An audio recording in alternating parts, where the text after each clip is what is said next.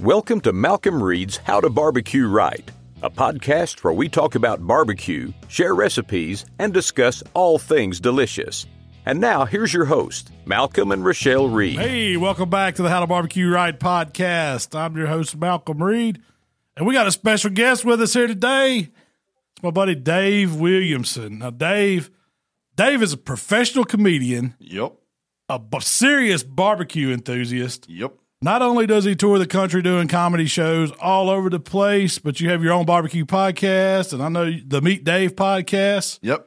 Welcome, Dave. Thanks, guys. Uh, I'm excited to do this. We've been talking about it for a long time. I've had you on my podcast. Yep. And I was doing a show in Memphis, and I was like, dude, I'm going to stick around for an extra day so we can finally knock this out. I can see you guys, say hello, and have some fun podcasting. So I thanks was- for having me. You're welcome, man. So, did you come to Memphis for the barbecue, or you here on business? No, no, you know, normally I'm here for Memphis in May. Uh, in I, I've been twice now for Memphis in May, and I swore the first year I went, it was to do a show at Memphis in May, and Which is uh, crazy. It's cra- I think Malcolm was the one who told me like uh, I, I go Malcolm. I, I had him on my podcast. I go Malcolm. So someone's hiring me. I was doing the whole barbecue uh, tour at the time. It was right as like things were opening back up after the pandemic around the country. And I was lucky enough to tour with Bert during the pandemic, doing the drive-in movie theaters and everything. And then I had a couple months off uh, that that were open in my schedule after that. And I go, man, I want to go hit the road hard and work my hour. And I'm like, but comedy clubs are so competitive right now. Everyone was trying to get back out on the road. Even people who are traditionally like big acts, you know, hadn't performed in like two years or at least a year. So they were doing comedy clubs to knock the rust off. So I'm like, well, I got this barbecue thing going. I'm like, why don't I do comedy in barbecue restaurants? And I set it up for two months across the country. And one of the places was going to be at Central Barbecue in Memphis. And he told me, uh, he goes, uh, Craig, right? He goes, hey, man, you know, instead of doing it at the restaurant, he goes, why don't we do it in our tent at Memphis in May? And I go, I've never been to Memphis in May before. I would love to see it. I go, I'm in, you know? And I go, sounds awesome. He's like, yeah, I think it'd be really cool. And then I was doing my podcast and I told you, hey, I'm so excited. I'm gonna be in Memphis in May. I'm doing comedy in one of the tents. And he goes, You're gonna do comedy at one of the tents? I go, Is it a bad idea? He goes, Well, it gets a little rowdy. Like, you know. But uh, let me tell you, it went awesome. It was the Thursday night. Everyone was, you know, excited for it. Just had a microphone right in front of the sidewalk, you know, with the river behind me, the sun going down. And you were right. It was hectic. There was a bunch of music going to the tent on this side, a bunch of music going on the tent on this side. But about five minutes into my set, everyone could hear these people laughing. So then people going by on the sidewalk were stopping and watching. And then they asked the DJs to turn the music down so they could look over the fence and listen. So by the end of my 45 minute set, I had people all around just listening. And I just kept going and going. It ended up being a blast, you know? And then I said I'd come back every single year, and I didn't make the year after. Uh, but I did make this past year, and I came and did a show here with you guys Yeah. on that same tour. We did it right here in your facility. So that's what caught my eye when you told me we were going to do that. I was like, man, well, you got to come down to the shop. Yeah, And so you were going from, and some of them you did at restaurants, like, and some of them you just did at, you know, private places, I guess. yeah. I did. I did one at RecTeq, and it was going to be for the public, and then they last minute were like, "Yo, what if we just cover your fee and we do it as like a, a employee like uh gratitude night or whatever?" So they just threw a big party, cooked a pig, and um and I just did my show for for you know 200 of their employees or whatever. And yeah, we did it here for your friends and and uh, people down here. And then we did. I did the festival. I did in barbecue restaurants and just sold tickets to the public. I did it a bunch of different ways. Yeah, that ended up being a really cool thing. That was when we first got the shop here, Shell. You know, we first it opened up and we were wanting Oh, to it's do one of the coolest things we've ever done. And one of the coolest things I've ever done. We set the bar high right out the Yeah, gate. yeah. You know, everyone asked when we're going to do another comedy show here at the shop because Yeah. they had such a great time. We had, you know, we got a little conference room. It's not huge, but it was packed. And man, you, you put on a good show. Well, you know what we should do if we can make the numbers uh, work, right? We'll figure out the formula. But what we should do is we should do something annually. And because all my all my comedy friends are so intrigued with the barbecue like side of what I'm doing, you know, and they always, oh, when can we have your barbecue? When, oh, I want to go do that. Oh, you're living life right. You get to go to the uh, place in Key West and to the. Mem- Uh, they always see on my Instagram all the barbecue. So I've been trying to find ways to incorporate you know the two together i always try to find new ways so i've started doing this show in la in my neighborhood at this really cool rock and roll venue Once a month, I, I put like four or five of my really funny friends on the show. I host it, and I cook barbecue and sell barbecue out the back of the room. So comics get to eat my barbecue. The audience members come early to get barbecue, and then we have an awesome comedy show. I bet I could, if we could figure out the numbers, I bet we could do like a yearly thing where it's like the How to Barbecue Right uh, comedy show, and we do we do a big cook. Yeah, we do a big cook. language. Yeah. My, my my friend, you know, we, we I'm sure we could get an Airbnb down here, or Oh, yeah. uh, we we could we could house them, you know, throw a big party. The comics, you know, be Instagramming and having a blast doing all this barbecue stuff, and then they get to do a show too. You know, we we could figure it out. We need if we can find a venue, we can make that happen, man. yeah. Yeah. Hey, we Well, we got a venue work- right here, man. This You works think that's, fine. that room's big enough? I mean, I don't know. That's why I said we got to do the numbers. Yeah, yeah, yeah. See, we're gonna need your help on that. All right. The barbecue, I got. you don't worry about that. We just need to find a spot, and then we'll work the numbers out. I got to tell you, I'm going to kiss your butt a little. I'm going to pander to the hosts, okay? People asked me that tour I did, that two month tour. They said, What was the best barbecue you had that whole time? And I go, I'm not even going to, like, you know, because they're asking me to pick my favorite restaurant, basically, you know, along that tour. First off, how many stops? How many places did you go? It's been a while, but I think it ended up being like 20 to 25. Wow. Yeah. Um, like you like you said though, they weren't all restaurants, you know. But I will say I will pinpoint it to the best bite I had. And that was right here. You did a a bone out beef rib, I think, right? Yep, yep. And sliced it up. It's a little bites and then It was wagyu though. Oh yeah, and, and you had the tallow, and you drizzled the tallow over it, and that one, I mean, it just hit so hard. I go, this was the best thing I had this whole tour. I knew it in the moment. It was so good.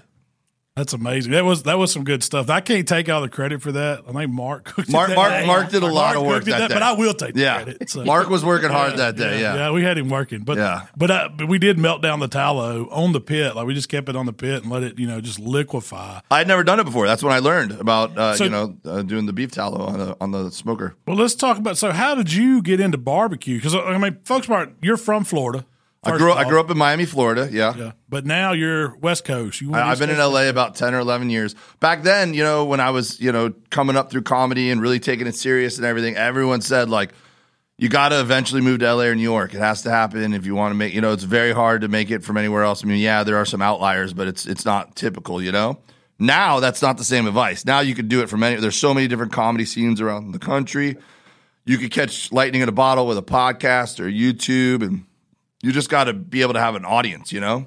Um, but there's still some benefits uh, for being in LA and New York. I mean, it's the big leagues. You, can get up every night and be on awesome shows and just work on your material, and you know.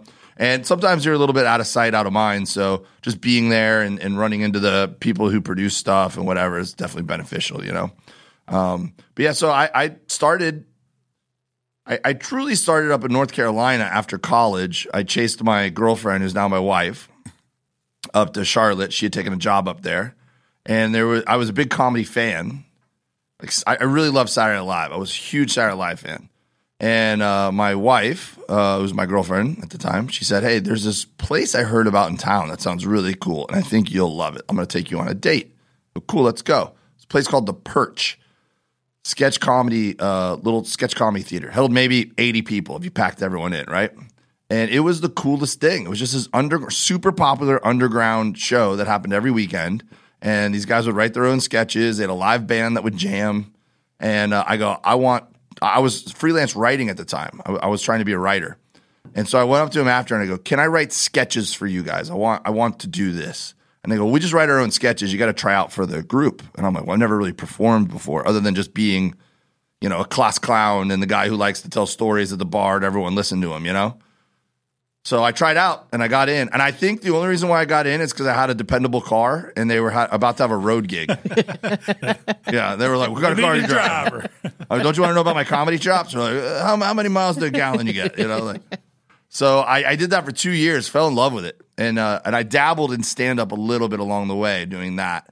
And then uh, my dad uh, uh, was you know uh, in the car business down South Florida, and he was like, "You're going to come in the business or not?" And I'm like, "All right." So I moved back to Miami, and my wife moved with me. And I, I was in the car business, so I, I couldn't do like rehearsals and, and go buy props and, and all these things. So I just started doing stand up. And I would make sure Wednesday was my day off because that was the open mic at the Miami Improv.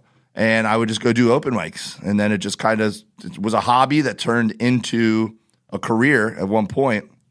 And, uh, and I've, I've been doing it for, you know, 20 something years now. But then six years ago, I got fed up at the barbecue I could get in LA because I was going to work. I was working the road a ton, and I always love barbecue. Like, Eating barbecue has- been something I've been into my whole life. Cooking it, I never had ever. You know, like maybe I grilled some burgers. I was the dad on the the steaks. You know, whatever. But uh, I, I went to Texas and uh, ate. I don't know, probably at Salt Lick or somewhere. And uh, oh, you know what? I think I went to Killen's in Houston. It just opened, and I was like, they just they just opened these places up here. They're amazing, you know. And I went home and I I got I, I went to the local barbecue place with my wife. It sucked. I told my wife, I "Go, this is ridiculous. I'm teaching myself." And so I went to I don't remember where Lowe's or Home Depot or something, and I bought just some crappy offset for. I was on sale for less than hundred bucks, and I went home and I had no idea what I was doing, right? And I think that's around the time I actually I think you were just starting to do uh, uh, YouTube videos Yeah. a, a good bit, and so I remember in those early days watching your. It was just you in your kitchen. The old yellow kitchen days. Yeah. Yeah, yeah, that's it. And and it's funny because uh, now you know now everyone knows how to do it. And we understand algorithms and we understand like. But then it was just you, you were just so relatable as a guy. And I remember you would talk a ton at the beginning. So you'd be like, you'd be like, I got this turkey at my local grocery store. Usually it's so and so a pound. Today it was on sale, and, and I was like, I feel like I know this guy because he's just telling me about his day, you know. So That was it, man. Yeah. Because I didn't, I didn't know what I was doing. you yeah, no, dude. Uh, I mean, Still don't. no, but we were all, it's the Wild West, you know, like we're just figuring it out. But it was great because I, I was like, man, I feel, I feel like, This fat guy can do it. You, I mean, it, I, I, I learned, I learned, I watched so much YouTube. I, I, I started buying books. You know, when the last time I bought a book was like, you know, you bought books on barbecue to. That's Yeah. awesome. I was buying books. I was doing everything, you know, and and I got really into it. I mean, I the first time I, I cooked on that offset, I put the charcoal in the firebox, but I put it on top of the the, the tray, and then I put I, I got wood chips, not not logs or anything, wood chips, Yep. and I put them on the drip tray. In, in the chair, and I was Under like, the meat. Yeah. yeah, and I was like, all right, let's go. barbecue. Yeah, I was looking at it. That's what made sense to me. It was wrong. And what I noticed was I was so into it and I was enjoying it so much. And I'd be posting it on Instagram and I'd go out to the comedy club in LA. And I normally you have like you run into all your comic buddies and the same people, and they always have the same questions, you know. Hey buddy, you been on the road a lot lately? Are you going up tonight? You know, what's new? You know, hey, you have a manager these days? You know, you just talking shop. Nobody wanted to talk comedy with me anymore. All my comic buddies were like, I saw you posted ribs. Like, did you make those? How do you make? How long does it take to make ribs? Like, that's all anyone wanted to talk about, you know. And I, I think I was right before the like kind of social media barbecue boom. So like now, like you you can't get away from it. Yeah. On, but I don't think a lot of people were posting that stuff back then. You know? That's right. I mean, it's it's crazy how barbecue blew up. Yeah. I mean, we- we've kind of saw it because we were right at the forefront front of it. But you know, social media wasn't what it was either. Mm-hmm. I mean, YouTube had just gotten started, so you know, we kind of got in that, and then You had a MySpace page. yeah, we had a time. my, we were doing barbecue on MySpace. Who was your top eight? Tom was one. but yeah, so that's and, and then it's kind of escalated. But we hear that same story from everybody. Yeah. I mean, there's it's crazy how many people want to talk or relate to barbecue. I mean, Yeah. it's it's a it's a big thing, man. Yeah. I think the cool little like niche that I had, and probably still do fall in this category, was that people were starting to recognize certain people as barbecue personalities, mm-hmm. right? But I think that I was not intimidating because, you know, some people are probably intimidated to reach out to you and ask you a question because you've been doing it so long and, and they know you're an expert and this is what you do and you do it every day. And people still look at me and know that, and I'm very careful to, I, I, I tell people this, like, I do not consider myself an expert. I am an enthusiast that has gone way overboard with it, you know? So I think I'm a little bit more accessible where people don't feel stupid asking me questions, right? Because they're like, oh, you didn't know what you were doing a few years ago either, you know? Like, so, So I get a lot of that. Like a lot of people call, like hit me up and ask me questions, or hey, I'm about to do a brisket for the first time. Uh, do you have any tips, or what do I need to know? And I was so happy to be that person for people. And I got to the point where I was getting tired of, of typing it out every single time. So if a, if a stranger that I didn't know, a comedy fan or a barbecue fan, would uh, message me, uh, face or Instagram had just added the FaceTime feature. I would just call them, and they'd be like, are you, "Are you calling me on purpose?" And I go, "Yeah, show me the brisket." And they, they're, I can't believe you're calling me right now. And I'm like, "Okay, so what you're gonna do is you're gonna trim it this way and that way." And like, first time I did it, I screwed up by doing this. Like, this is what you have to look for, you know. And uh, I would just talk them through it. It was so much more fun than typing it out. Man, you help so many people doing that. I I- guarantee you. 'Cause, Yeah. I mean, that's nobody's doing that. Yeah. I never, I've never FaceTime anyone to help them like that. we tried, but see, I did the same thing. I think when I first started, I mean, I wasn't, I was not a pro by any means, and so I just started cooking and sharing and sharing and sharing. uh, Just the same thing that you're talking about. When people would ask you questions, like I was shocked they were asking me, so I wanted to tell them everything I knew. And Yeah. open up. So I feel like that's kind of the um I don't know, the the vibe these days. And, and it's the same in comedy, comedy and barbecue, where people don't keep secrets as much as they used to. I think back in the day in certain industries, everyone was like, sorry, you got to figure it out yourself, you know, like I'm not going to give the the secret sauce away. I think people nowadays with social media and you realize like, hey, everything's at our fingertips anyways, so why don't I just help you and make it easy for you, you know? People are pretty nice about sharing their knowledge and sharing their information and um, you know, same with comedy. Like comedians are cool with helping other comedians now. You know, I think back in the day they were like, "No, you're competition." You know, um, so that's kind of cool to see. You know, Oh, definitely. I mean, it, it- to us, it's a family. Barbecue people are some of the best people in the world. I mean, Well, so that's that's what really was a turning point for me. Also, is that I started my podcast uh, because I noticed that when I went to the comedy clubs, that's all anyone wanted to talk about was the barbecue. Like like I said, and then I was like, you know, I want to ask questions. And I'm going when I'm on the road. I would always Google like best barbecue restaurant in Sacramento or top barbecue place in Chicago or what. So I was doing it anyways. So I would just reach out to that restaurant and be like, "Hey, can I interview your pitmaster or your owner?" And so many people said yes. I was like, "All right, cool," you know. So I was l- sitting down for an hour and talking to people, and it's hard not to become friends and and and you admire someone and you learn a lot about them. And so then I was just starting to make so many cool friends in the barbecue world. I was like even more excited about it. I'm like, oh, barbecue community is awesome. Like so many good people, so many people that are just like, if you're into barbecue, that's you're probably. I, I, I'll just keep making the comparison. Like if you choose to do comedy for a living, you're probably a pretty nice person because you're choosing to make people happy for a living. You know, barbecue's the same way. You don't pick barbecue because you like to cook like that's it you would cook you would pick something that's much easier to cook if that was the case Yeah. you could you pick barbecue because it resonates with people it makes people not just happy it makes them feel special when they eat barbecue or they get really good barbecue because that's not something everyone could do at their house everyone doesn't have 12 hours to cook a brisket and or the knowledge to do it right and not like mess up a $70 you know hunk of meat and this is the point where we talk about the best mayonnaise on the planet, Shell. Are you talking about Blue Plate?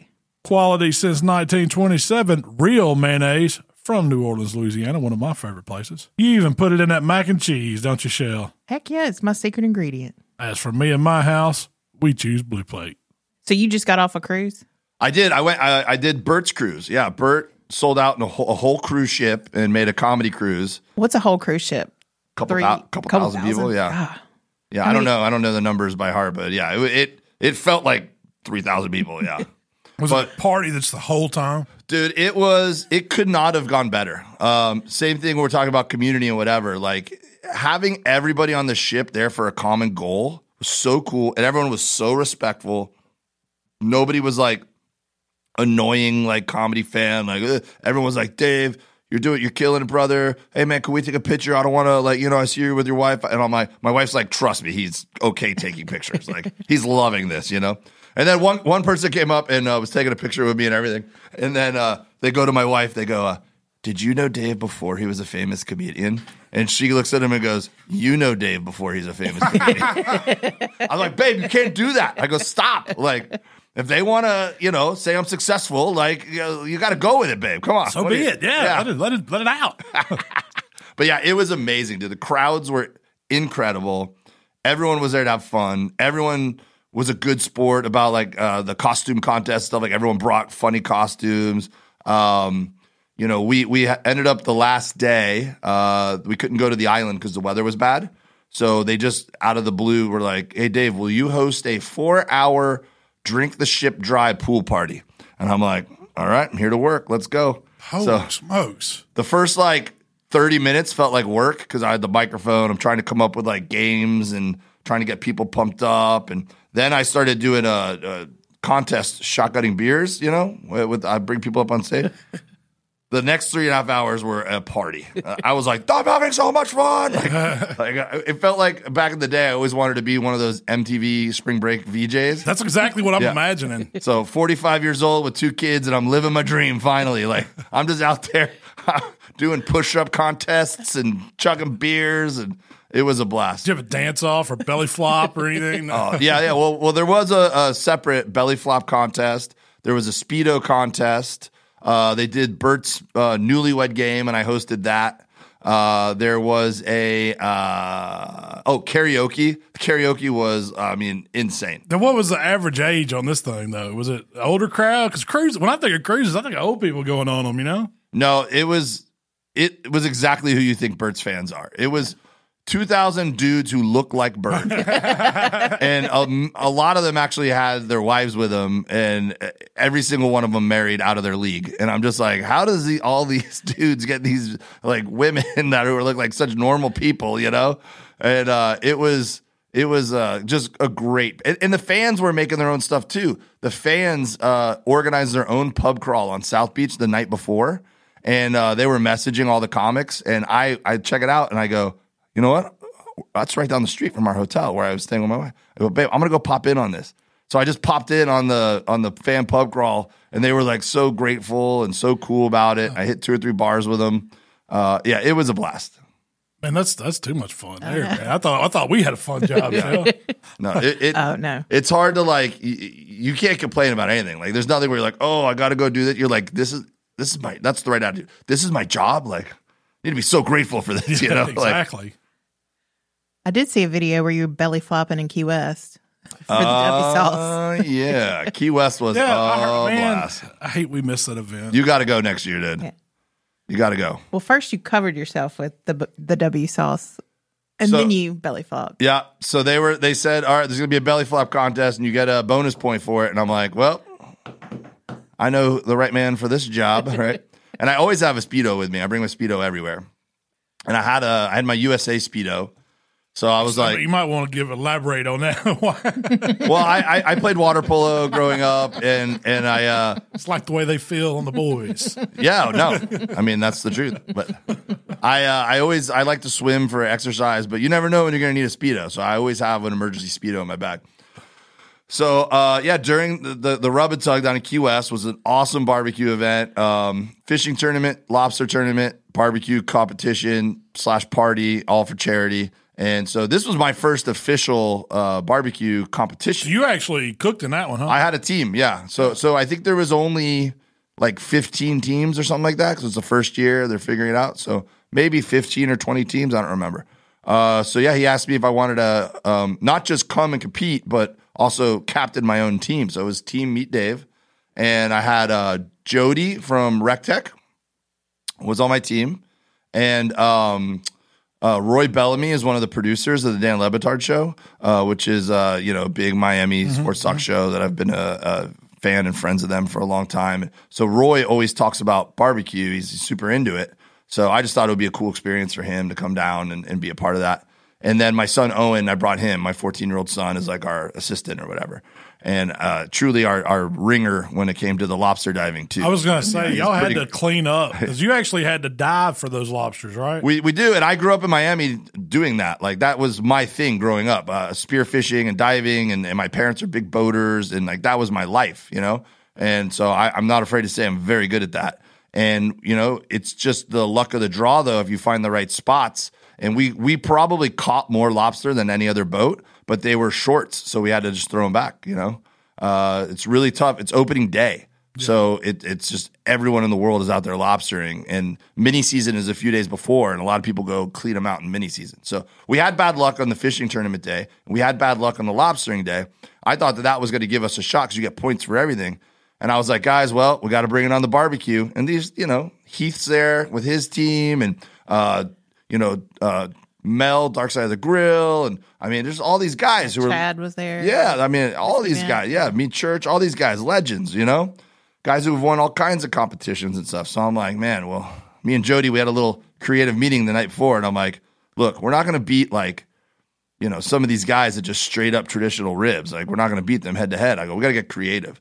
So we got creative on all our dishes, and we ended up ha- uh, winning the judges' blind taste test vote on three out of four of the categories. Oh, Congratulations, man. Yeah, Yeah. yeah. What? So, can you tell us what you did, or is it top secret? No, I'll tell you. I will tell you uh, everything you want to know.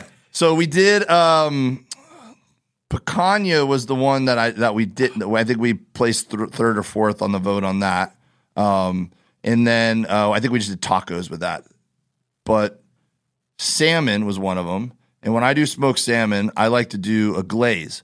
Well, there was a rum company, I think it was Pilar Rum, uh, was one of the sponsors for the whole thing. So instead of doing my usual whiskey glaze, I used the the rum sponsor, made a honey uh, rub glaze, uh, glaze with that, and my my own rub I put on there as well.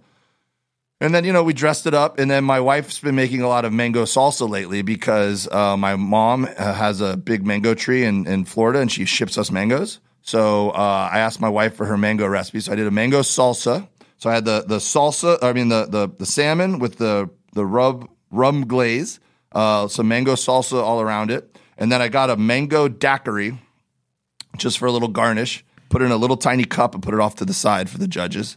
They wanted to take a little sip of mango daiquiri, and that was my box that I turned in. That sounds amazing. really good. yeah. And then um, we did uh, a ribeye was one of the other ones, and so I knew um, a lot of guys would be doing uh, chimichurri on the ri- ribeye. Uh, one, just because it's delicious. Two, uh, Al Frugoni was there, so his chimichurri, which is amazing by the really way, good. We it's use it all the so time. good. Yeah, it was in the swag bags. So I'm like, I know everyone's got a bottle of this stuff, so everyone's gonna be using it. So I go, we need to make our chimichurri a little different.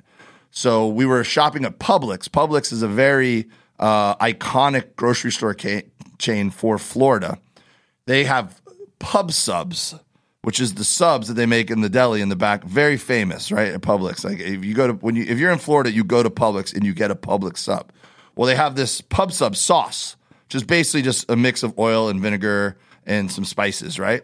So I bought the actual pub sub sauce and I used that as my base for the chimichurri.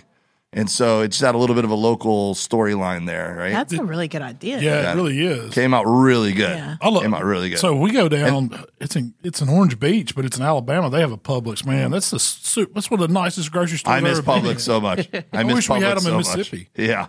So and then I also did instead of just turning in the the just the bites of the um, the steak, we uh, got some uh, onions and some gourmet uh, mushrooms, and we cooked them down in the coals and some tinfoil of the uh, big green egg. Everything was on big green egg, and so uh, you know it kind of spiced our box up a little bit. I think made it look nice. Y'all then- went all out, man. That's I mean, Well, then here's the headliner: the ribs. So when I uh, cooked for uh, Bert, uh, Bert Kreischer, you know, I opened for him a lot. We were just talking about his cruise. Uh, when he was going over to shoot his movie in um, uh, wherever he shot it, I don't even remember. Did he go to Russia to shoot it, or No, it wasn't Russia. It was um, not Prague. Uh, Serbia, maybe Serbia. I don't know. Whatever. Yeah. He was going to go leave for a few months to shoot his movie, so he was doing a big going away party. He asked me if I'd cook barbecue for it. I'm like, sure. So as a joke, I made one rack of ribs and I made them Bert style. So I used Kool Aid in the rub. I spritzed it with vodka instead of apple cider vinegar. I uh, chopped up some um, Sour Patch Kids and sprinkled them on top, right? And then the sauce I used, he loves Uncrustables, which are those peanut butter and Yeah. jelly little thing. So I, I pureed some Uncrustables and then slow uh, cooked it so into the sauce basically. So it ended up coming out real peanut butter and jelly tasting, you know. So I put that online. Everyone thought it was hilarious, and it was it was you know it was a, it was a good video. Did they taste good? So surprisingly, I thought they were going to be disgusting, right?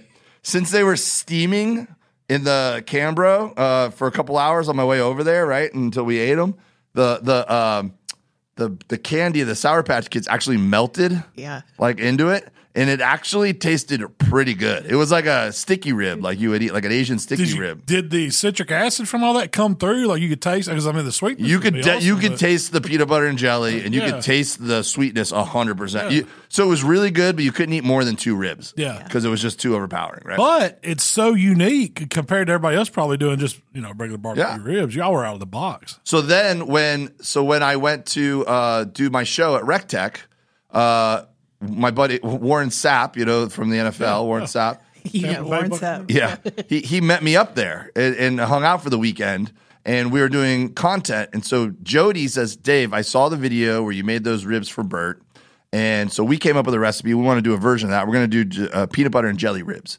So we did this peanut butter and jelly ribs recipe. It came out really good. And so Jody and I both have cooked a bunch of peanut butter and jelly ribs over since since then. And uh, you know, Jody's really perfected it, you know. So that night when we were coming up with our ideas, I go, Jody, I know this is really out of the box. I go, but what if we do peanut butter and jelly ribs? And Jody's like, I was thinking the same thing. So I'm like, all right, well, that's what we're gonna go for. And let me tell you, they were insane. They were so good. And so we got the first place uh, judges vote on that. So we ended up coming in second place because there's also a people's choice. And uh, I don't know. I feel like we didn't have the best booth position for that. You know, we should have been. You need to be where the crowd is. Yeah. uh, And plus, there's some of these guys who are really good at it, man. You know, like the W Sauce team, dude, they had a dream team of, of dudes down there, TFTI, and, um, you know, Mel was there, and uh, I can't remember who the third was on their team, but they, uh, maybe it was Bama Grill Master. Uh, so they, they, they, had, they had some, work the crowd.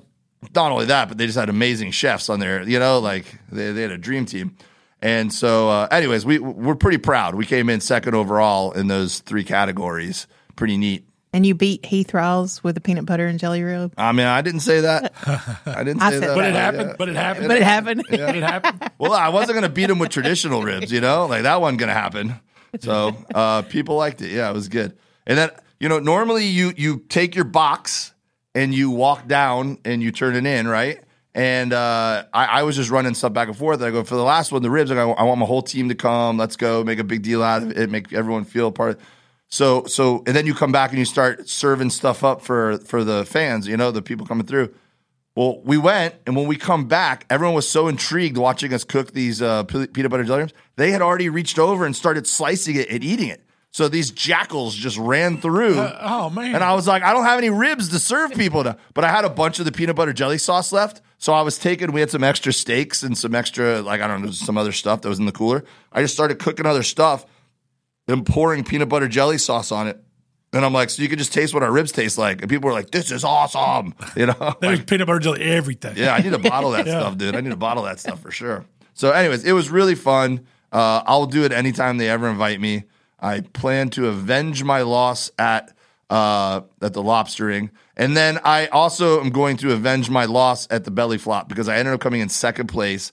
Even though I had my speedo, even though I had the pageantry, even though I had a pretty good plunge, and then in the finals I had to one up it. I think you were alluding to this earlier. So I grabbed a bottle of W sauce and I poured it on my body and I rubbed it in real good. And then I did my dive, second place. What beat you? Bigger guy. A dude who had a really good dive. Yeah, yeah. They were definitely going for, they weren't going to be wooed by the peanut butter jelly ribs. They were there for, whoever was judging the belly flop was looking for techni- Yeah. technicality. They, didn't, they didn't want flair. Yeah, yeah, yeah, yeah. I'd have went for the flair. Yeah. I mean, I think that's the way most people feel. what- Yeah. So did you get to cook any lobster? Uh, so yeah, we did. So the the one of the days, the lobster day, they set up this whole party out on the sandbar. So it was so cool, man. It was just in the middle of the ocean, sandbar, and they put all these tents and uh, big green eggs out there and tables. And then they just had a bunch of protein. So we were cooking up the lobster we caught that day, and then some steaks and stuff like that, just out in the middle of the ocean. And as time went on, we're out there partying. The tide's coming up. So people's buckets are floating away, you know. but you're literally at one point the sandbar was gone, and we're just cooking with water up to our, our knees. And it was just I'm like, this is surreal. I'm like, this is so crystal blue waters. Uh, drinking beers, smoking a cigar. I, I mean, it was just it was so fun, man. That's worth the trip to get to. I've never cooked in the water like Man, I, did you see the pictures? They're so cool. I will show you pictures. It, it's the news, And then you know, some people from the mainland who were just you know knew about it, just take the, took their boat out, were walking around, eating for free. I mean, it was a fun party, man. You got to get lobster recipes you can share, share for the. So yeah, I mean, when I was growing up, we went lobstering. It was always just about uh, you split them, you, you throw them in some some boiling water, and you make sure you don't overcook them, and then you dip them in a ton of, of butter. You know. Uh, now that I know a little bit more, um, I, I think there's no wrong. It, lobster is very easy. First of all, uh, it doesn't take very long to cook. Any way you want to heat it, whether it's smoking it, whether it's uh, grilling it, whether it's boiling it, you can get it there. Just the most important thing with lobster is not to overcook it. You can overcook it so easily. Um, so you just got to get it w- when it's see through. You got to get it right to when it first turns white, and then you're good to go. And you could clip into it, and if it if it, it still looks a little see through, you can put it back on. But once you overcook it, it's overcooked. That and then just a ton of butter. So nothing special really, just the temperature. Yeah. Yeah, I mean, I don't think. Um, I think uh, something uh, that you can get more creative with is conch. Conch is really fun. Um, conch, you could scorch it.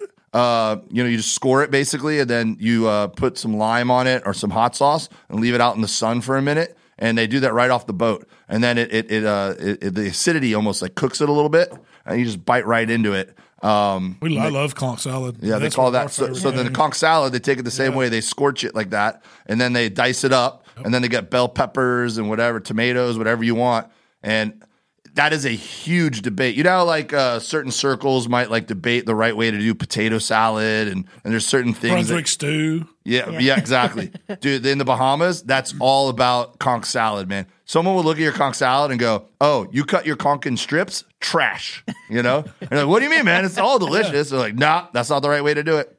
Or, you know, or or how many uh, peppers you're going to put in it and how spicy you're going to make it. Like everyone's got their opinions, you know? But it's so refreshing. That's what I mean. So good. Love it.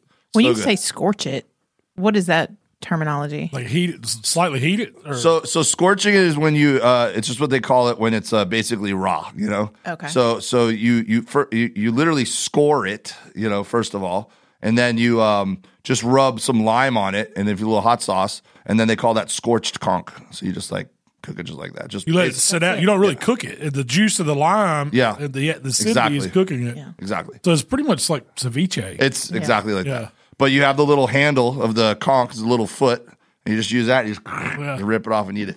You swallow? you, do you uh, swallow the pistols? That's I The did that for pistols, first yeah, that's a rite of passage when you're a kid and some old Bahamian guy goes, Yeah. "This will make your Peter hard." And I'm like, "You're like, I don't have any problems with that as What is, was, all right?" what was Like, the yeah. dude's name in the Bahamas that we got the Eddie. Eddie Rock? E Rock. Rock. Yeah. But then my mom always had uh, world famous uh, conch fritters. My mom made the best conch fritters. I love conch fritters. Too many conch fritters. It's too um. It, it's too much of the dough, not enough conch. Mm-hmm. You know, my mom puts a, a lot, big chunks of the conch in there. Um, Same thing with crab cakes. You got to have crab. Yeah, I mean, man. Yeah, and, and I don't know, just the she's perfected it over the years, and she's entered them in some of the you know friendly contests over there in the Bahamas and everything, and won them before, and you know it's pretty cool. Um, but yeah, man, I I I just love that whole that whole that's how I that's how I learned about cooking. Like seeing my dad uh, cook like smoked amberjack, you know, or my uncles uh, would score, uh, you know, uh, a big you know dolphin or something, a mahi mahi, you know, and uh, seeing seeing them cook at these like family gatherings, like that's where I was like, oh, like the, the dude could be the cook too. Like I did, you know, like oh, that's cool, you know, like and uh, I, I I was into it, like steaks and stuff like that, but I never knew that I could have a smoker and like I just I thought you had to like grow up in Texas and your uncle had to give you one when you were nine and that's the only way you could get into barbecue, some you know. secret recipe passed Yeah. down. Yeah. You could probably cook better fish than uh, a lot of the barbecue guys. Sounds like. Yeah. Heck yeah, I bet you could. I don't know. I mean, I I haven't I'm I'm not like up to speed on it cuz I, I haven't lived there in so long, so but it, it's all the same, right? You just find a recipe, you follow it, you you don't overcook it. That's That's my problem with fish. It's so easy to overcook. Mm-hmm. So I end up screwing it up. Uh, That's uh, people when when I get asked, you know, what's the hardest thing you cook, or any- you ever mess up? I was like, yeah, anytime I'm cooking fish, I'm messing up. Well, I'll tell you, I, I I did not like salmon growing up. Right, it wasn't big in Florida, first of all, right. Yeah. And I think anytime I ever had it, I, I didn't have like um it, it done well, so it always tasted fishy to me, and I'm like, that's that's gross. And then my wife would cook it, and uh, you know, as an adult, and I'm like, oh man, this is actually pretty good, and I know it's healthy or whatever. So when I've got into smoking salmon, I was like, man, this is so good, you know.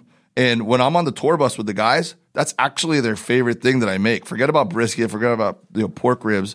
They're like, dude, Dave, will you make some more salmon? So you taking a grill or a smoker on the road with you when y'all travel? So when I when I first started uh, touring with Bert, when he made the the leap up to um to theaters, uh, we so we got the tour bus. We started doing the tour bus, and one of our first weekends, I was just starting to really get into all this barbecue stuff. I was starting. I, I would say I'd been into it a couple years. I was just starting to get good. Let's put it that way. And uh, RecTeq came to our show in Atlanta at the Tabernacle, and um, they had sent Bert a smoker to his house. So Bert had a relationship with that company, and Bert was doing all these things about like he's the tour bus king, and oh, you know, him and Tom were going back and forth. So they brought him the the little Trailblazer smoker, travel smoker, so he could put it on the bus as like the tour bus king. And I was so intrigued, and I was like, we had all these celebrities at the after party, and I didn't care about any of them. I was just talking to the RecTeq guys. I'm like, so wait, so then I could just set it up outside the tour bus, and I, you know, whatever. And So, so there was no reason for me not to use it. I was, I was using it all the time on the tour bus, you know, like, and and we were touring really heavy back then. So So you'd hit town and go to go get some meat and just go fire it up. yeah, I'd, I'd go pick it up from from somewhere. I, I like to find butcher shops when I'm on the road too. But then, like when, Bert started putting it on his Instagram, like, oh yeah, we're cooking outside. I'm the tour bus king. We tailgate for our own shows or whatever. Then the fans would start like reaching out and being like, hey, could I drop off some some meat to you guys? And we're like, sure. So it was so fun. Like you know, people who share that passion We're like, oh, I got this from my local butcher shop, and I can't wait to watch you on Instagram cook it and. So yeah, half the time I didn't even have to source it. It was people reaching out who were just like really into the fact we were doing that and wanted to help out.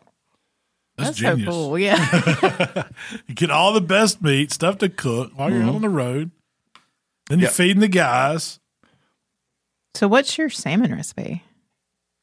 It's just that, like I was saying before, um, the um, uh, I like to do like a, a little bourbon and uh, some honey, and then I I just throw some whatever rub I have in there. I, I have my you know my rub's pretty good on it, and then I just whisk it. Where can folks get your rub? DaveWilliamsonComedy.com. Go. There you go. Get a sa- shameless plug. Yeah, it's an all-purpose seasoning and rub. So even if you're not into, uh, you know, um, cooking barbecue, which you probably are if you're watching this, uh, it's still good on like your eggs in the morning. It's good on like if you're making a sandwich, put it over the tomatoes. It's good on macaroni. I Salmon. My, yeah, salmon, steak, chicken. But then if you're going to use it for you know ribs or brisket or something more surface area. I tell people I like to do about 80% salt and pepper, about 20% my rub. It makes a nice little base to go with it, you know? Dude, So- there's got some flavor to it. It's not just salt and pepper. Yeah, like no, a no. lot of APs, you know, like my Yeah. AP, I got one salt, pepper, garlic. Yeah, yeah. Simple, but yours is like you call it all purpose. It's really a. It's not like a salt pepper rub. It's Yeah. it's seasonings, flavors. Got some heat. to it. paprika. It's got some red pepper Color. flakes in there. yeah, Yeah, some garlic, some onion. coarse. Um, I like the coarse grind of it too. yeah, It's that's that was important to, it. me. Yeah, yeah. because that way you could sprinkle it on something, but you can also use it as a rub. You know, Yeah, yeah. and. and uh, sometimes I'm mad scientist. If I want something to be a little finer, then I grab another rub that's fine and I mix them together. You know, That's what I, I mean. I love experimenting with different rubs and flavors like that, Sure. and mixing stuff instead of just picking just one all the time. You know, Yeah. So, but uh, so I, I put the glaze on the salmon, put it back in the fridge for an hour, um, and then put the smoker about 275. Uh, throw the salmon on there, and then uh, you just keep an eye on it. And and when it, it gets to about uh, I want to say maybe 140, somewhere right around there, and you see the little white bubbles coming up, uh, then it's time to pull. And I think the I think the glaze really helps keep that moisture inside. I think I think that's the secret, you know. And it's just super moist and, and delicious, you know. But have you ever played around with some cold smoked salmon? you know, I haven't gotten into that. I mean, I, lo- I love eating it.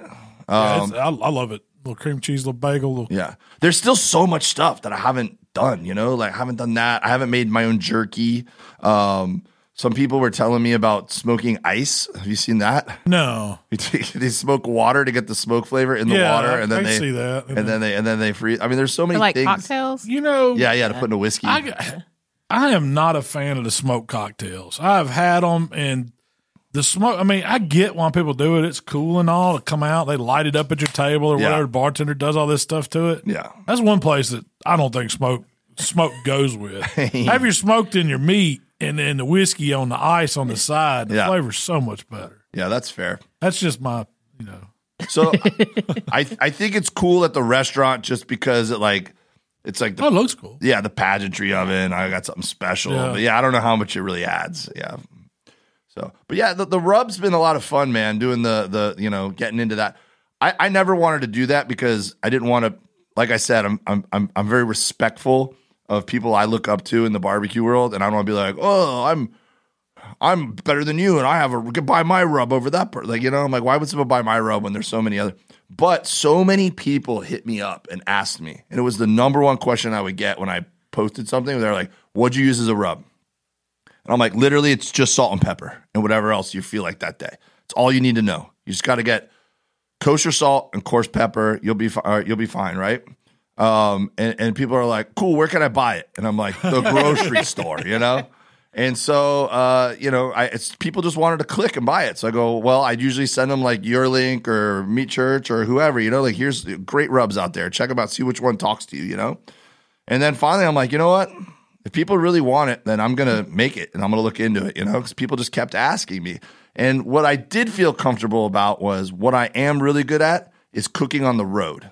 Uh, and I I done it on the tour bus so much, you know. And then even now when I go do my own shows, like I um, borrow a smoker and I'll cook out on the loading dock at the barbecue rest. I mean at the comedy club, and we'll sell it on. The, we'll put pork, pull pork on the nachos that night at the comedy club, and um, you know people will get to eat my barbecue. You know.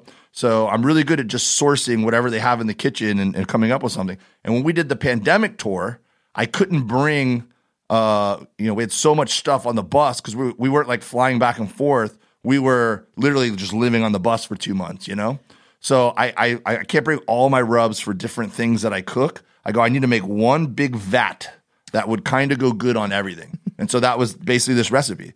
I, I just made all this something that I could just sprinkle on whatever I was cooking and it would it would be all right. And so I go, well, that that's my product. I go, I'm going to sell that. It's the, an all purpose one that you could literally use if it's the only bottle you have. You can make it work. You know. So that's what And it I'm- works. Yeah. Yeah. Flat works. It's good stuff. It's so fun too because like comedians always sell T-shirts or hats or their CDs, Yeah. and like you know you sell it and you, it just disappears. But with the the uh, rub, people cook with it and they tag me, and I get to see what they're using it for, and, and it's like a cool connection with people who have been to one of my shows. You know. And it's some merch people can actually use, go home and use. Yeah. I love that. And it's a merch that if they really like it, they buy it again and Yeah. again and again. Fine. You only buy so many t shirts and hats, right? Yeah, totally. Buy a bottle of rub every month. It's that good. Hundred percent, man. People tell me they like, you know, like, how do I get your rub? Like, I, I, I need to come to a show and I need to because I'm about to run out and I'm addicted to it and I have it every day. And I'm like, you can get it online. Just go to my website. You know. Where's the coolest place you got to cook? I I don't Well, I mean, that island was pretty hard to beat. Yeah, I guess, we already covered that. You say you Um, get to cook on a sandbar and the tide comes up and you're in the In Yeah. Key West. and we're yeah, and we're talking about the prettiest blue water you've ever seen down Yeah. there. I mean, it's It, it, it was pretty cool doing the um, first fully loaded tour uh, that Bert put together, where it was uh, minor league ballparks. So the idea was he wanted to show, uh, you know, his comedy friends, um, kind of what like what his tours are like, you know. But at the same time, he wanted to do something for the fans and like give them experiences of how we tour. So there was like tailgate areas with the disc golf, and um, you know, there there's all kinds of just different like Bert branded stuff going on, you know. And so I was running the tailgate area. And so I would just figure it out as we went. I would source meat, or I'd uh, take an Uber to Costco real quick, and uh, and uh, whatever time we got in that city, I'd pull the RecTeqs out, and I'd uh, go to town, cook it whatever I could, and then from five to seven, when they opened the the gates, I would just give barbecue away for free to the fans, you know, and sit out there and play cornhole, and uh, and then I'd run, job, yeah, and then I and then I'd run up and I would uh, host a four hour show, and then I would uh, run back and I would clean my barbecue station up, and uh, and then load it up, and then go to the after party, and then sometimes I'd cook for the after party, and I mean that was an intense like two week tour of just cooking and and doing the comedy, uh, but it was really fun because these minor league ballparks. I had some really cool places that I would set up to cook. So it was it was pretty neat. We got you got to talk RecTeq into getting you a full blown RecTeq barbecue trailer where all that stuff's in how. I So mean, they met us at one of the venues and they pulled up with their big giant trailer and a air conditioned, you know, Yeah, I knew they uh, had walk one. in and everything. So that was an easy day. I was like, you guys are doing all the work. I'm just going to uh, be out, be out chit chatting today. Like I need a break, you know? fully functioned kitchen inside. I mean, it's Love just it, everything you need. Yeah, I love it. That'd be great. You can stay on the road like that. Well, that's like so the barbecue tour I did, I was driving my SUV and then I had a travel trailer that I had wrapped with my picture holding up ribs and everything and and that was kind of my branding and and uh you know, we were I was sleeping in it. So some of the that was the funnest part of that was some of the barbecue restaurants instead of staying at the campsite, I was just staying in the parking lot.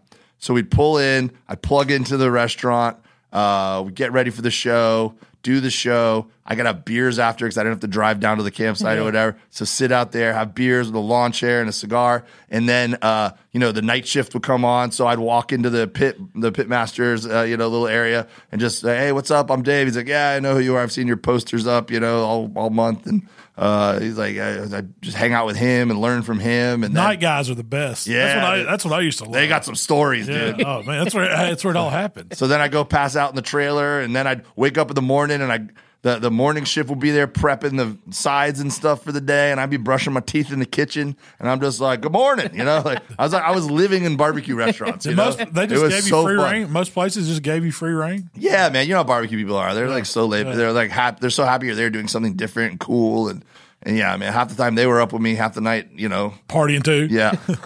well, we it, it, it was it was a blast. I just can't do it like that again because I was aggressive. I, I was doing all the driving, and then we'd have to set up what like you know here you had the place set up. It was good to go because this is you you weren't serving food like a restaurant and then have to flip the room. You know.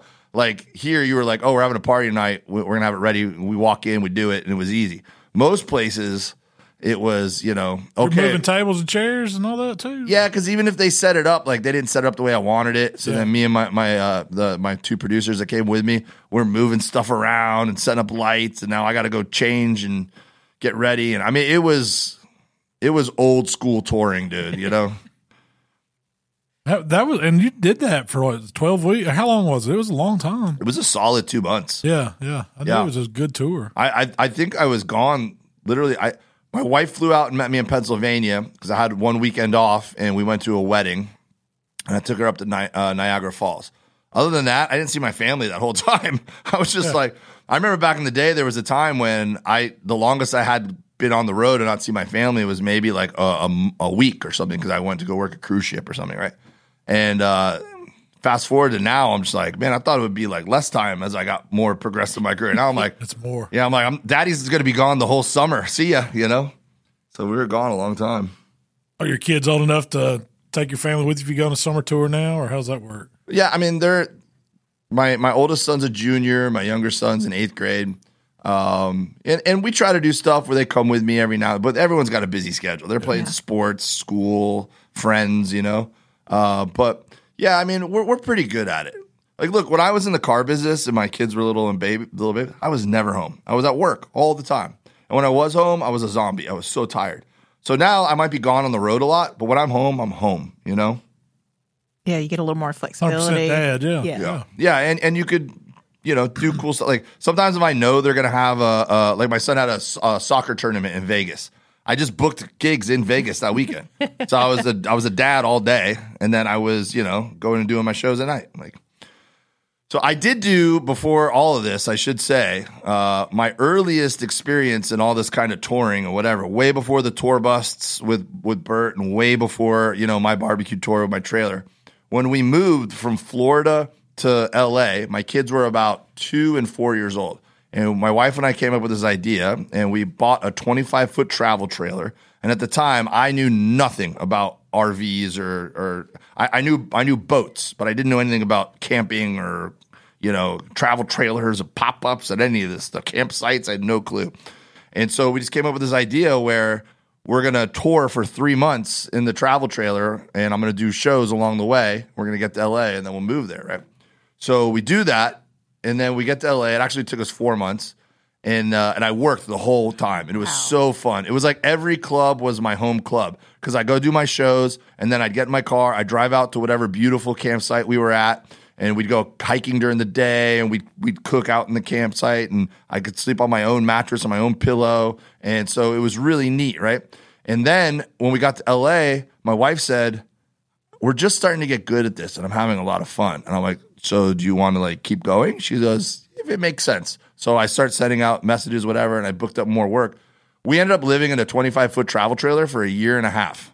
We went coast to coast three times. We went north to south awesome. three times, and I I was never better at comedy than during that year because I was just working constantly, and my family was with me the whole time. It was a blast. You were van lifing before anybody. Hundred percent, absolutely. before it was cool. I absolutely. We were totally uh, living that lifestyle. Now it's like all like gentrified. and Yeah. yeah. Yeah. Like uh, van, van life. Van yeah, life. that's Like, it. That's it.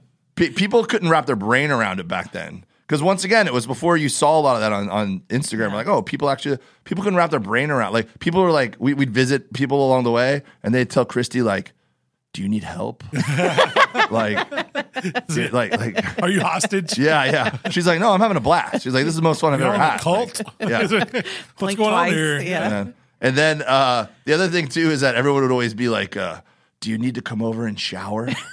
And we're like, we have showers. We're fine. We're like, we'll come over and use your washing machine. That'd be great. Like, you know, it costs a lot with those quarters in Yeah. the campsite, you know? Yeah. I'm like, we'll come over and hang out and use your washing machine, but we're good on showers. Like, we're not, we're not homeless, you know? Like, our home just has wheels. That's all. So are you going to be home next week for Thanksgiving? Uh, so from here, I go to North Carolina and I'm doing uh, a casino run. When, when do you think this podcast will come out? Probably this week. Thursday All right, or well- Friday. Thursday or Friday. All right. Yeah. So uh, if you're if you're watching this right now and you're somewhere near Cherokee, North Carolina, come on out to the Harrah's Casino. I think it is.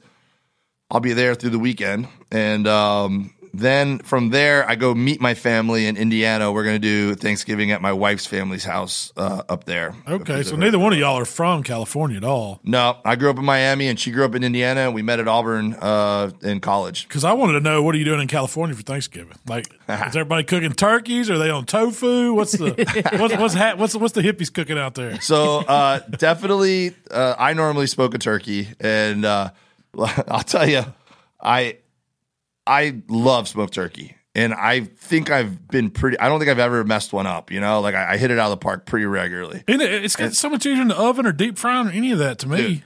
So I used to have this gra- this big gravity fed smoker. Right, uh, it was a company called Assassin. Yeah, And- I remember I've heard of those. Yeah, awesome. It was my first big smoker. It was a really great smoker. So I wanted to do a really big tur- turkey, and my buddy who was working for this meat company was like, "Dude, I, I got I got uh, two turkeys left." He goes, "We got to buy both of them." He's like, "Because they sell them as a pair." Uh, and it's just these, these big, like you know, twenty four pounds. yeah, what size are we talking? really, yeah, yeah, Yeah. yeah, It was at least twenty five pounds. Yeah, big turkeys. So I'm like, well, I don't need two big turkeys like that. Fifty So- pounds of turkey. so, so sometimes I throw it up on my um, my neighborhood Facebook page that I'm cooking barbecue. I have extra. Does anyone want some? And I always sell whatever I I have, right? So I threw it up there. My buddy hits me up. He's like, dude, I'll buy that turkey from you. I go, cool, man. Uh, I'll cook it, you know, and what time do you need it ready? Well, I put him in, and then he calls me up and he's like, hey, man, I need I need that turkey later, you know? And I was like, all right, no big deal, man. You know, so I just I got mine done and I just slowed his cook down, you know? And I'm like, it's fine, no, no worries, you know. In the 20 minutes I went to go next door to eat with like all my neighbors and whatever, I had some sort of a flare up in the smoker. And I come back and I'm like, no. Torched. Oh man. So I I, I you know, I was, I'm taking all the the soot off it, you know. Watch that. I've, Yeah. I, have done it. Testify. I've done it. And, and let me let me Accidentally. yeah. I, I put some extra butter on it to brown it up. it turns into like a calico looking turkey. It's got Yeah. these spotches all over it. Boy. so so I got it finished and I got it to temp and I'm like I, I just gave him a heads up. I go, look, man. I go, I go. I think I saved it. I go, I'm pretty sure, right, and I probably don't even tell you this, but there was an incident. So I just so uh, I, I I kept texting him and he wouldn't answer me, and then I ran into him like two days later and I was like, hey, was that turkey all right? He goes. It was. It tasted a little smoky. He goes, yeah, He goes, it, it was like campfire smoke. Yeah. I go, yeah. I mean, I'm sorry. So I don't think I even charged him for it. I ate the cost on it. I felt so bad. So So how? I mean, if you're like us, we only cook turkey one time a year. It's Yeah. not like you cook it all the time, and you don't want to mess it up because everybody's counting on you. Yeah, totally. So- I, I did do one uh, a couple of years ago. We went to go visit my in laws, same place up in like South Bend, Indiana, right? And uh, they, they told me, they go, oh, Dave, we, we borrowed a smoker from uh, Lisa's dad, right? They, they, they drove it over from this other town so that you could do a turkey for Thanksgiving, you know? So they were also going to do some in the oven, but they wanted me to do a smoked one. I'm like, all right, cool, I got you. So it was this old school. I can't remember. Is it? I don't know if it's a Weber or what, but it's. I'm sure you've seen it. It's like the red uh, barrel smoker that It's like, R two D two. Comes yeah. comes apart in like three different Yeah, parts. yeah, yeah. Smoky Mountain. The Weber Smoky Mountain. You know, the Weber's been making those for a long time, but there's a lot of knockoffs. This too. was the first one they Yeah, ever made. there's it was Brink- like, like Brinkmann had This- one. it- this one several said- different yeah. ones, you know. this one. Like the receipt was still attached to it. It was like 1943. Like you know, it was. This sucker was old, right? And uh, I'm like, all right, yeah, I'm sure I can make it work. Well, I'd never cooked in winter conditions before, and this was Indiana in November, and it was snowing that night. And I'm in the back just trying to keep this thing up to temp, and it was just cooking so low. And so I ended up, I stayed up the whole night fighting with this thing, and uh, I was so nervous about it. But at the end of the day, uh, we sl- and every time I cook anything, I don't know if you feel this way. I, I could 20 years from now, I'm still going to feel this way. Like um, almost all my cooks come out great. Like even if it's not perfect, I know it, but the person eating it doesn't know it, right? Yeah. Every time I go to cook into something, I think it's going to be like National Lampoon's Christmas Vacation, where the turkey, Disintegrate. yeah. So I, I cut into it, I chopped it up, and I got to tell you, the smoked turkey was a huge hit that year. Uh, I think some of her, I think some of my wife's relatives were a little like, uh, like, oh well, we'll just cook a turkey too, because they, they they didn't think I was, you. yeah. And, and uh, let me tell you, that smoked turkey was gone like that. All right. But I didn't sleep. I was not a good. Din- I was not a good dinner guest at all. I, I was like falling asleep at dinner. I'm like, You've been up for 12 hours. yeah, they were probably like, yeah, turkey. Chris- Christy's husband's drinking again. I was like, no, I've just been slaving over the, out in the they didn't snow. appreciate it. They didn't appreciate it. Yeah. What you went through. A mediocre smoked turkey is way better than any other turkey too. Well, when I was a kid, my dad got into frying them, you know? Yeah, And my so- dad, we did too. So I was like, I, I'm like, there'll, there's ne- there'll never be a better way to do turkey than fried turkey. I'm like, this is amazing. And then when I smoked one for the first time, I was like, this is really good. like, Yeah. We've been missing Smoke out. a fried. Have you done that yet? No, like like you smoke it and then you finish it in the fryer. Yeah, yeah. You don't smoke it all Not- the way. You stop it short and then you drop it down in the hot. I mean, That's so amazing. it, it makes a really really great turkey, but it's it's a little more int- labor intensive and you got to deal with all the grease. And is it worth it just to do one turkey? If you're gonna do a bunch of them, it's really worth it. But Yeah. if you're just doing one, it's it's not really worth Yeah, it. you might blow your house up. yeah, it is, yeah. I mean, all that hot grease is dangerous. So. yeah. Have you ever had a really bad like uh incident with uh a flare up or or something blowing Um, up or Myself, no, but I've been like it's been in Memphis in May a couple different years. The teams beside us, and we've um, actually they the worst thing is when they got these water cookers and they let them go dry and they're full of whole shoulders or butts.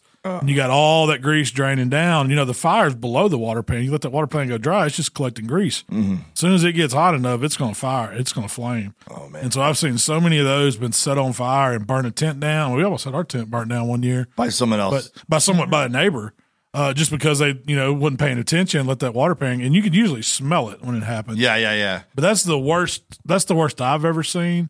Um, I've had you know wagyu hamburgers. I was thinking Shell Shell Shell about one. burnt one of my Traegers up. Well, it didn't hurt it. I mean, but it you caught the joker on fire. on a because I mean you don't realize you got a, a, a grate full of burgers. And I don't care if they're just 80 20 burgers, but these Wagyu burgers were just raining fat Yeah, down yeah, just yeah. and they get to the flame, oh, you got inferno. No, you, I mean, as long as you don't, you know, I see a lot of people panic, and I think that's where they go wrong. Yeah. If you can get it unplugged and pulled out away from anything, and just leave it, it shut, yeah. do not open the lid. Yeah, your food's toast. I mean, but uh, you ain't gonna. It's not gonna get any worse once you get the once you get that flame away from it.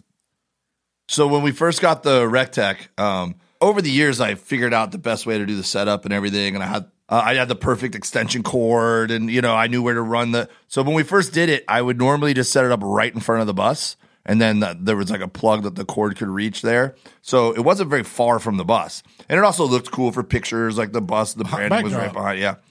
So uh, I, I cranked it up one time though, uh, really hot, which I don't like to do with the pellet smokers, even though they claim you could sear and, and you can. But for me, it's like there's always grease in smokers. And when you crank it up on those pellet smokers, like you're asking for a fire. Well, one of the guys is like, uh, "Oh, you're doing burgers?" I go, "Yeah." And he goes, "Well, I got some Impossible burgers. Can you do some Impossible burgers for me?"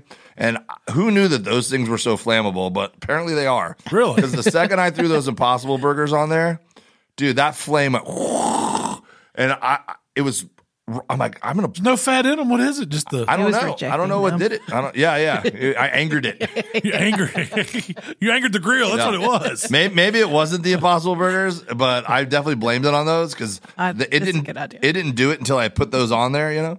A bag of Doritos will go up like a rocket. So But I, I'm just looking at this and I'm like, I'm about to blow up a very expensive tour bus. Like, Yeah. like, this is. did you have to break out the fire extinguisher, or did you just get it away? No, I did what you, I unplugged it and I just wheeled it away from Yeah. the bus. and let it do its thing. Yeah, thing. and I was just like, all right, well, the food, we'll see what happens. have you ever had one backburn on you? I've had a I've had a pellet grill backburn where the I guess the the fire got to the auger, it backed Oh, up, and then they all, got like- back in the yeah. thing. Yeah, oh dude, that was a nightmare. No, I don't think that. You just had to. I mean, I st- we started scooping, but the more air you got to it, the more it's going to burn. So Yeah. the only thing you do is it let it close it down and let it let it burn out. I mean, that's all you can do. Yeah, no, I haven't had that. You know, I, I use RecTeq, and I'll tell you, man, those RecTeqs, they, they, they're great.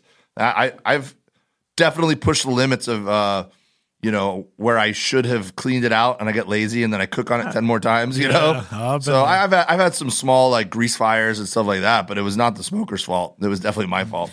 Um, but yeah, no, those things are pretty good. What are you cooking on at home now? I know you've got the RecTeqs for the road and at home, but Yeah, so I have a really nice uh, offset. Uh, it's it's a real wacky number. It, it was like an in between because I got to go out to the field and pick out which propane uh, tank that he was going to use. You know, and and so there was one I was going to. I was I think I was going to get like a 170 or something like that, and then he had another one that was like a 250, and I was like that one looks too big, but that one looks too small. And then there was one that was just like this r- random shaped like 228, and I'm like perfect. this is a Goldilocks. Yeah.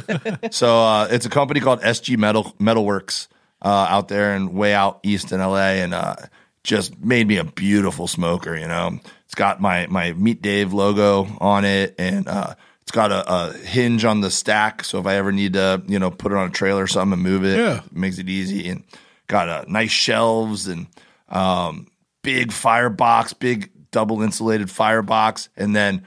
I made sure to give it a Miami paint job. He painted it that Miami Vice teal, Yeah. this night teal, and then scuffed up the paint, you know, make it look a little rugged. I, I love it. I, I don't get to use it nearly as much as I would like, just because I travel so much. So when I'm in town, I usually I get pretty lazy with the pellet smokers, as I have like four RecTeqs. Uh, so my my whole front yard's like a showroom. I was going to say, do you have a like a your own outdoor kitchen or So I've slowly built out a, uh sports bar in my front yard. The- front yard? Yeah. I, like, I like your style. Not a lot of people have yards. We did videos Yeah. in the front yards. Yeah. some of my old stuff. No, that's where all my stuff is, and I love it. It's the I, I mainly did that because the kids had the backyard where they would play soccer and basketball and everything, and I have a clubhouse built in the backyard. And then also, you know, in LA, like the houses are so scrunched together. So, you know, there's an apartment building on the left of me and an apartment building on the right of me. So I'm like, if I have in the backyard, there's just gonna see smoke coming out from behind my house, and people are gonna call the fire department all the time. I go, if it's in the front yard, people are gonna see it. They're gonna know I'm cooking. It's gonna be okay, right? So it just kind of started that way. I would cook in the front yard. The kids are in the backyard, and now as I've built it out, it's a really aggressive setup in my front yard. So Are the neighbors cool? Like they come over Oh, and hang out with you? Or? yeah, I keep everyone's palms literally Greased, Yeah, yeah. yeah, yeah. Pork Yeah. grease. Everyone's on board. Yeah, everyone's on board. But it's cool. I have a um a concrete wall, but it's not very tall, right? So you you, you definitely just look over it, you know. But since it's a concrete, big thick concrete wall, I am kind of insulated. I'm not worried about anyone coming in and stealing stuff or messing with anything. But you're not like cut off like if it was a tall wooden fence or something, right? Yeah. So, you know, I'm out there checking a brisket at, at 5 a.m. and the early morning joggers are out jogging. And they're like, What are you cooking today, Dave? And I'm like, Oh, it's a brisket. Yeah, all right, we'll come back later. And then the people walking their dogs come through an hour later. And then the kids go into school. And it's just waves of people. And I just love it because in the front yard, it's a conversation piece. Right. If it was the backyard, it would just be like, Oh, Dave's cooking. And I would never even talk to them, you know? So my my front yard has become like a hub for the whole neighborhood. And I built a whole wall and put two big screen TVs up with a fire pit area in the front yard and all my smokers. And so when that TV's on, man, people just come over and hang out in our front yard. And uh, you know, Your wife's cool with it? totally. It's it's yeah, it's I mean, she probably would How would you prefer like that shelf? She, she'd probably prefer there was fewer smokers in the front Yeah, yard. yeah. But she understands that it's really cool, like from a social aspect. All, all our neighbors hang out, and and now I got this company to send me a, a really nice pizza oven. So I built an area for the pizza oven, and uh, yeah, it just keeps growing. I'm running out of space, Yeah, yeah. honestly. I got. Gonna be looking for bigger, Yeah. bigger place before long. yeah, I definitely need to uh, figure out uh, how to expand, put a second deck like they do in Memphis in May or something. Yeah, there you go. upstairs. but but but I, I I love the fact that uh that the yard is you know kind of where I hang you know and then the weather is just perfect twelve months out of the year I do envy you there. Yeah. uh, envy you for the weather. yeah it's j- literally like it, it rained this past uh, year, uh this past year it rained for like uh like uh pretty heavy for like a month and a half two months which we never it never happens right and so at one point I told my wife I was like kind of depressed Just bummed.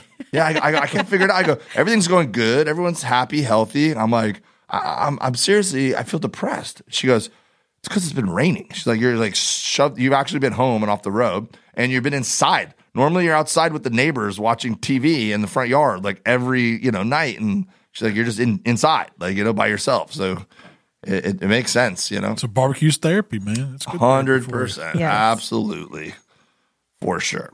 But yeah, would love to have you guys to the the front yard. Oh, dude. You know, I've only been to California one time. so Really? I need a good excuse to go back. So so here's uh, let me let me pitch this to you, and then maybe we could spitball Yeah, it yeah, over, go, over some you go. time. Uh, you know, just uh, noodle on it, and then give me a call when ideas pop into your head. But I actually produced a comedy festival in my neighborhood, El Segundo, called it the Gundo Comedy Festival. And I did that for five years, and then the pandemic kind of shut it down. And I'll bring it back, but I haven't. It's you know been on hiatus, and I've been busy and whatever. So we just have such cool venues around town. You know what I mean? And so uh, I, I just couldn't stop thinking about it. This would be a cool place for a comedy festival, you know? And, uh, and, it, and it grew and it was just a ton of fun, right? I'm thinking about when I bring it back, I think I'm going to turn it into a comedy and barbecue festival. Com- Yes. combine both worlds. Invite you guys, so invite all my barbecue peeps to come, and then book all the comics, and we can do barbecue events during the day and have the comics judge or be a part of it, and then do comedy shows at night and have the barbecue people judge or or, or be special guests and a part of it. that would be cool, man. I'm I need to brainstorm that and come up with some ideas on what you could do, but Yeah, I'm down. I I'm down do. to go to California show. yeah, and For that, yeah. I, I I think it would be a good time. I think it would be a lot of fun, and it would be a lot of fun. Like I said, I like combining the two worlds. So it'd be like, and I'm not going to throw just a regular old. There's so many regular comedy festivals and so many regular barbecue. Fe- I'm not going to do either better than anybody at this point. I'm not going to. But this bringing them both together, it would be cool to have like th- those elements together. Yeah. You know. I also want to. I want to get like a Memphis in May or one of these barbecue festivals to build a uh, like take one of the tents and build me a comedy club. So then, like, what if you're at Memphis in May? I know there's not a lot of time and everyone's competing, whatever, but it'd be pretty cool if you could like go hop in for 30 minutes and watch a 30 minute comedy show. Yeah. Like, you know? Well, instead of having a little kiss, I'd rather go see you tell some jokes. Yeah. no offense, little kiss. They had little Aussie too. Yeah, they have a little Aussie too. So Yeah. I think that would be cool, But- man. I, I want to keep getting more involved with these stuff and hopefully get some. I love the comedy aspect with barbecue It because I mean, yeah, it really does does. work. Yeah. Well, I mean, when I think of going to a comedy, it's it's more you know, it's not like a concert where you're standing up and there's you know different type of atmosphere. A comedy show, most of the time you go and you sit down and you have a good time. It, it goes it goes great if you're having barbecue dinner or got something going on with it, and you can sit down, Yeah. listen to some comedy, and have a good time. I mean, Yeah, very. It's there, there's a social element to it, um, and I think that uh, I don't know the barbecue. So the one thing I am uh, very cautious of when I do my monthly show in my neighborhood is uh, I don't do giant portions because I don't want people like eating a huge plate of barbecue yeah, and then that's and then just being like falling asleep. There, you know, I'm like, dude, I'm gonna, I'm gonna give you some really good food, uh, but I'm gonna give you a reasonable amount. Yeah. It'll make you happy, but Do you ever do late night barbecue like after the shows? Oh yeah, Because I can see that being a big thing. You Well, know, that- I mean, that's- out and you've got like your food truck style stuff out there, but it's a barbecue truck or something. Oh, I see what you're saying. Um, yeah, I mean, I definitely do that for us. Like when, when I'm on the tour bus, uh, you know, we, we don't want to eat a ton of barbecue before the show. That was always more of like a treat after the show, you know. Um, but yeah, that's that's not a bad idea. Like like you know, do a show and then like people. late night barbecue. Yeah, yeah. I mean, look, there's no wrong way to do it, buddy. Well, Dave, I really appreciate you showing up, Heck yeah. coming out, taking time out of your day, doing the Hanging podcast out, yeah, with us. coming through Yeah. Memphis and man, hanging and coming back and checking in, man. Anytime you come through this Yeah, area, I'm in, dude. you know you got an open invite, dude. We got to hang out. Well, we're gonna hang out in uh, Key West next year. You guys are definitely coming. Put it on the calendar. I need to, I Yeah. need to get, I need to get set up on that so we can get there next. Yeah, yeah. You gotta, gotta come do that. And then when I start the We got uh, a comedy show to play in around The here. El. Segundo Yeah. comedy and the Yeah, How and to then- Barbecue and then- Right comedy showcase. Yep, and then we're gonna do the how to barbecue right. Can you comedy. get some comedians to come if we Yeah, can? If we can get it. Totally, man. We just got to plan Yeah. it right. You know, we just gotta we gotta figure out like what the but like what the venue we can get, what we can charge for tickets, so that we know what budget we have to to bring the comics in, show them a good time. Do Uh, the barbecue beforehand. Oh, I, I'm already. Well, we'll do content. We'll, yeah, we'll, we'll do we'll do content Yeah. like this during the day since we got them in town. We'll shoot some videos where we're teaching them how to do it, right? And then we'll do the sh- we'll, we'll eat some barbecue, right? And then we'll do the show, and then we can even do like well, like we did when I did the show here. We do a Q and A. Yeah, There's no no uh there's no bad ideas here. we're working on that. man. We're booking it. We're booking it. I like it. All right. Well, Dave, Yeah, where can people find you? yeah, tell them where they can find you, man. So uh social media is mostly Instagram is at Dave W Comedy. And then I actually just started a new Instagram account where I'm gonna start filtering more of my specific barbecue stuff. And that's at Meat Dave Barbecue. My podcast is called Meat Dave, M E A T Dave. You can find that on my Meat Dave YouTube channel or pretty much anywhere that you uh, you know consume podcasts. If you go to my website, davewilliamsoncomedy.com, uh, then I have a link tree to that podcast. I have another podcast if you like podcasts uh, with my buddy Forrest Shaw. It's more of a comedy podcast. We talk about uh, you know growing up in Florida. A lot of our stories end up being about being from Florida and Miami, and like you know, Imagine there's a bunch. Yeah, but it's it's really just me annoying him for an hour is mostly what it is because he's like a kind of a curmudgeon and I'm super positive. So it's just me like hitting his buttons. Where you know, did you see what Aaron Rodgers did? And I'm like, oh, I think he's the best. Like you know, like even if I don't, I just know that. See him drop his tequila bomb the other day. No, oh yeah. I did see that. Is that what that was? I, I saw it, but it, it didn't say what it was. No, he said. Well, he said that whenever he meets us that dude, I forget who it was that gave it to him, but he gives him a bottle of tequila every time, and he was just going to. He spilled half. it. dab somebody up. He dropped it, spilled half. His, he was pissed. He spilled his tequila. Yeah, I bet. And everybody I- was saying, you know, social media, you get all these Oh, conspiracies. It was a bong. He's talking around Oh, a bong.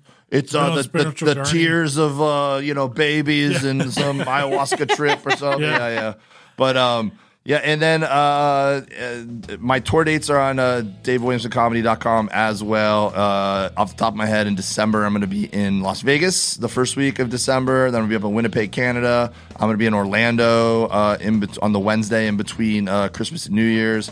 Uh, so I got a lot of a lot of dates coming up. Uh, hope to see you guys out there.